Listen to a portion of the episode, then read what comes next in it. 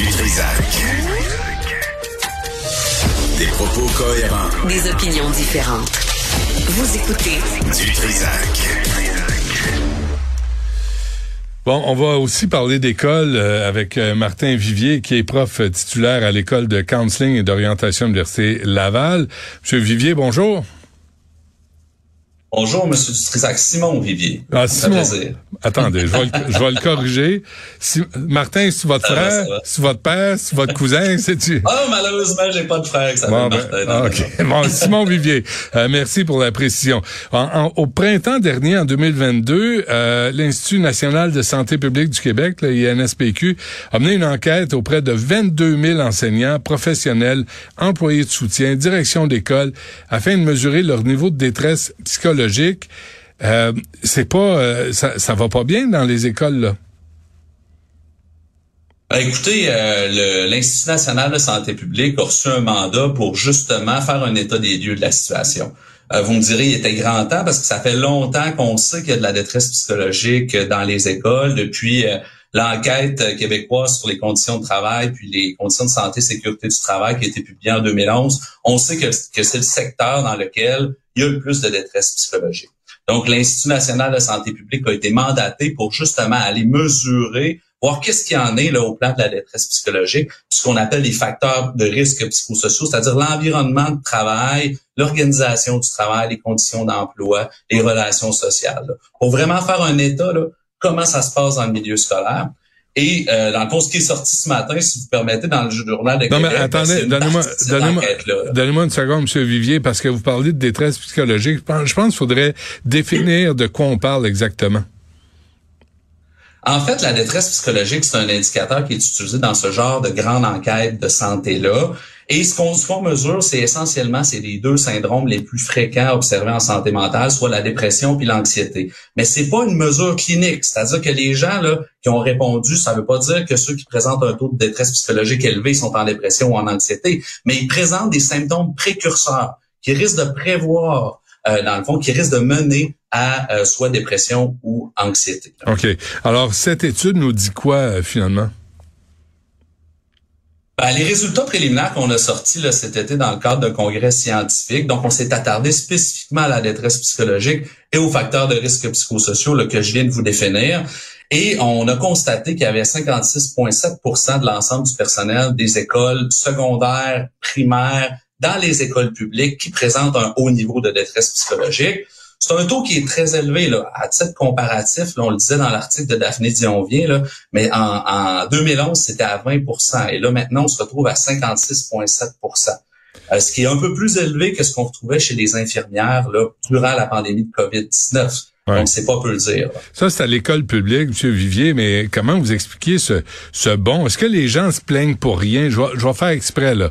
OK? Mais est-ce que les gens, est-ce que les gens se plaignent, puis ils ont pas de résilience, puis ils sont pas capables de surmonter les problèmes, puis ils sont encablés, puis ils se prennent les mains, puis ils chialent pour rien? Euh, C'est quoi la réalité? Ben écoutez, c'est souvent ce que ce qu'on peut entendre comme premier réflexe. Puis ce qui est intéressant avec l'enquête qui a été menée par l'équipe de santé euh, au travail de l'INSPQ à laquelle j'étais associé, c'est que là, on vient un peu déconstruire ce mythe-là de la personne qui est chialeuse, qui est faible, qui est pas capable de s'adapter. Et on vient mesurer dans l'environnement de travail quels sont les facteurs de risque qui sont reconnus dans plein d'enquêtes internationales en santé publique. Donc, auprès de 22 000 personnes, là. C'est que ou bien on a 22 000 personnes qui chialent, euh, ou bien on a un environnement euh, social, psychosocial de travail qui présente effectivement des facteurs de risque. Donc, euh, ça nous permet, ça permet à la fois au, au gouvernement, mais au centre de services scolaires et aux établissements de dire, ben, écoutez, voici les problèmes que l'on retrouve, là, la charge de travail élevée, la faible reconnaissance, la faible attitude décisionnelle, là, ça, c'est des facteurs qui sont présents dans l'environnement social, euh, psychosocial de travail, sur lesquels on devrait travailler pour faire diminuer le taux de détresse psychologique et ultimement faire diminuer l'exode des, des enseignants, des enseignantes qui se retrouvent aussi dans le milieu scolaire parce que peut pas délier l'un de l'autre les conditions d'exercice puis l'ensemble de ce qu'on trouve en ce moment comme phénomène en éducation. Et ça, c'est pas juste à Montréal, là, si je me trompe pas. là. C'est c'est partout au Québec? Non, c'est dans l'ensemble du Québec. Oui, c'est dans l'ensemble du Québec. Mais on n'a pas les mêmes problèmes euh, en Gaspésie, en Outaouais qu'à Montréal?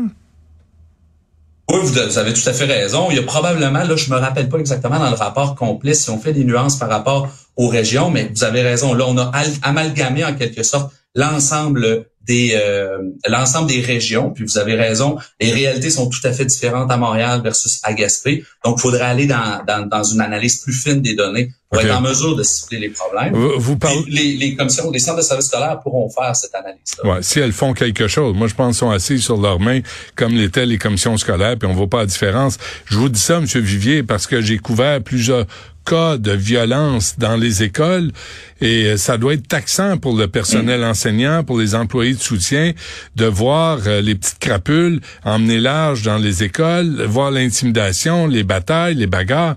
C'est, c'est réel, des bagarres euh, générales là, à, à Brossard ou à, l'école secondaire des échos là, qui, où le gars s'est fait mettre à genoux pour manger une râtelée. C'est insensé d'avoir un climat de travail comme ça. Oui, c'est ça. Puis il faut le penser effectivement en termes de santé, sécurité du travail, parce que les risques pour les employés qui euh, œuvrent en éducation, c'est pas les mêmes qu'on retrouve évidemment dans les mines ou dans le secteur de la, construction. Puis historiquement, on a peu considéré les risques pour la santé mentale comme les cas de violence que vous venez d'évoquer. Et il y aura des données, puis là je les ai pas en main, là, mais il y aura des données dans le rapport de l'INSPQ qui va sortir dans les prochaines semaines là-dessus mais ça met la pression effectivement sur les employeurs pour s'assurer d'un environnement sain et sécuritaire pour l'ensemble des, employés. ça, c'est la responsabilité de l'employeur. Mais peut-être pour revenir rapidement sur les centres de services scolaires, écoutez, c'est la géométrie variable probablement, mais je sais pour travailler moi-même étroitement avec les centres de services scolaires qu'il y en a qui sont extrêmement préoccupés par la situation et qui mettent en œuvre là, en ce moment, qui s'attellent à euh, ce qui est rendu obligatoire par la nouvelle mouture de la loi sur la santé et sécurité du travail, la prévention des risques psychosociaux en collaboration avec les syndicats. Donc, il y a des choses qui se mettent en place. Tout est pas noir, mais la situation, il faut, faut, donner un sérieux coup de barre par rapport aux risques psychosociaux. Je sais que je dois vous laisser aller, là, mais avant qu'on se quitte, M. Vivier, là, je vous nomme ministre de l'Éducation. C'est quoi les deux, trois premières affaires que vous mettez en place? Ben, écoutez, à la lumière de ce que, de ce que cette enquête-là nous dit, en intervention et en prévention, il y a un premier principe, là, c'est d'abord ne pas nuire. Euh, et dans le fond, dans l'article de Daphné Dion-Vient, je souligne le fait que la, réforme de Réville, en ce moment, selon plusieurs, euh, ne s'adresse pas aux problèmes criants mmh. qui sont vécus par les personnels. Et c'est vrai pour les risques psychosociaux, parce que grosso modo, là, quand on regarde le tout, la faible reconnaissance, là, on va pas s'améliorer, on va pas améliorer les choses avec le discours que tient parfois le, ministre Drainville sur les enseignantes et les enseignants. La latitude décisionnelle dans le contexte du projet de loi 23, où on va obliger les enseignants à prendre certaines formations euh, qui sont qui vont avoir été accréditées par l'Institut national d'excellence, on, on, excusez-moi le, le, terme anglais, mais on bypass leur autonomie professionnelle puis leur expertise professionnelle pour venir leur dire quoi faire dans leur classe. C'est que c'est pas avec des messages comme ceux-là qu'on va améliorer la situation. Et, et ça, le ministre Drainville maintenant en a des données sur euh, les, risques que, euh, que pose le travail pour la santé mentale. Donc, je pense qu'il devrait y avoir une, une réflexion quand on met en place une politique publique à savoir est-ce qu'on risque d'augmenter ou pas les fameux risques psychosociaux et donc de dégrader la santé mentale du personnel. Ouais, il y a plus un ben de monde qui veut être prof hein, dans les écoles euh, présentement, M. Vivier. C'est pas. Euh, vous avez bien raison. Vous avez bien raison. Puis euh, c'est un cercle vicieux, c'est-à-dire que je suis on est complètement conscient que quand une enquête comme celle-là sort, ouais. ben évidemment que ma doyenne en éducation est pas nécessairement contente parce que les jeunes pourront pas au port pour venir s'inscrire dans les programmes. Mais c'est un très, très beau métier. Encore faut-il améliorer les conditions d'exercice parce que c'est un très, très beau métier des gens qui font la différence dans la vie. Ah, je pense que votre téléphone sonne, là, vous convoque à son bureau. Euh, Simon, arrête arrête d'accorder des entrevues, là. T'es pas bon pour recruter du personnel. Simon Vivier, euh, prof titulaire à l'école de counseling d'orientation Université Laval. Merci. Hey, bonne chance, hein. Merci beaucoup, Monsieur Dutrisac. Au plaisir. Au revoir.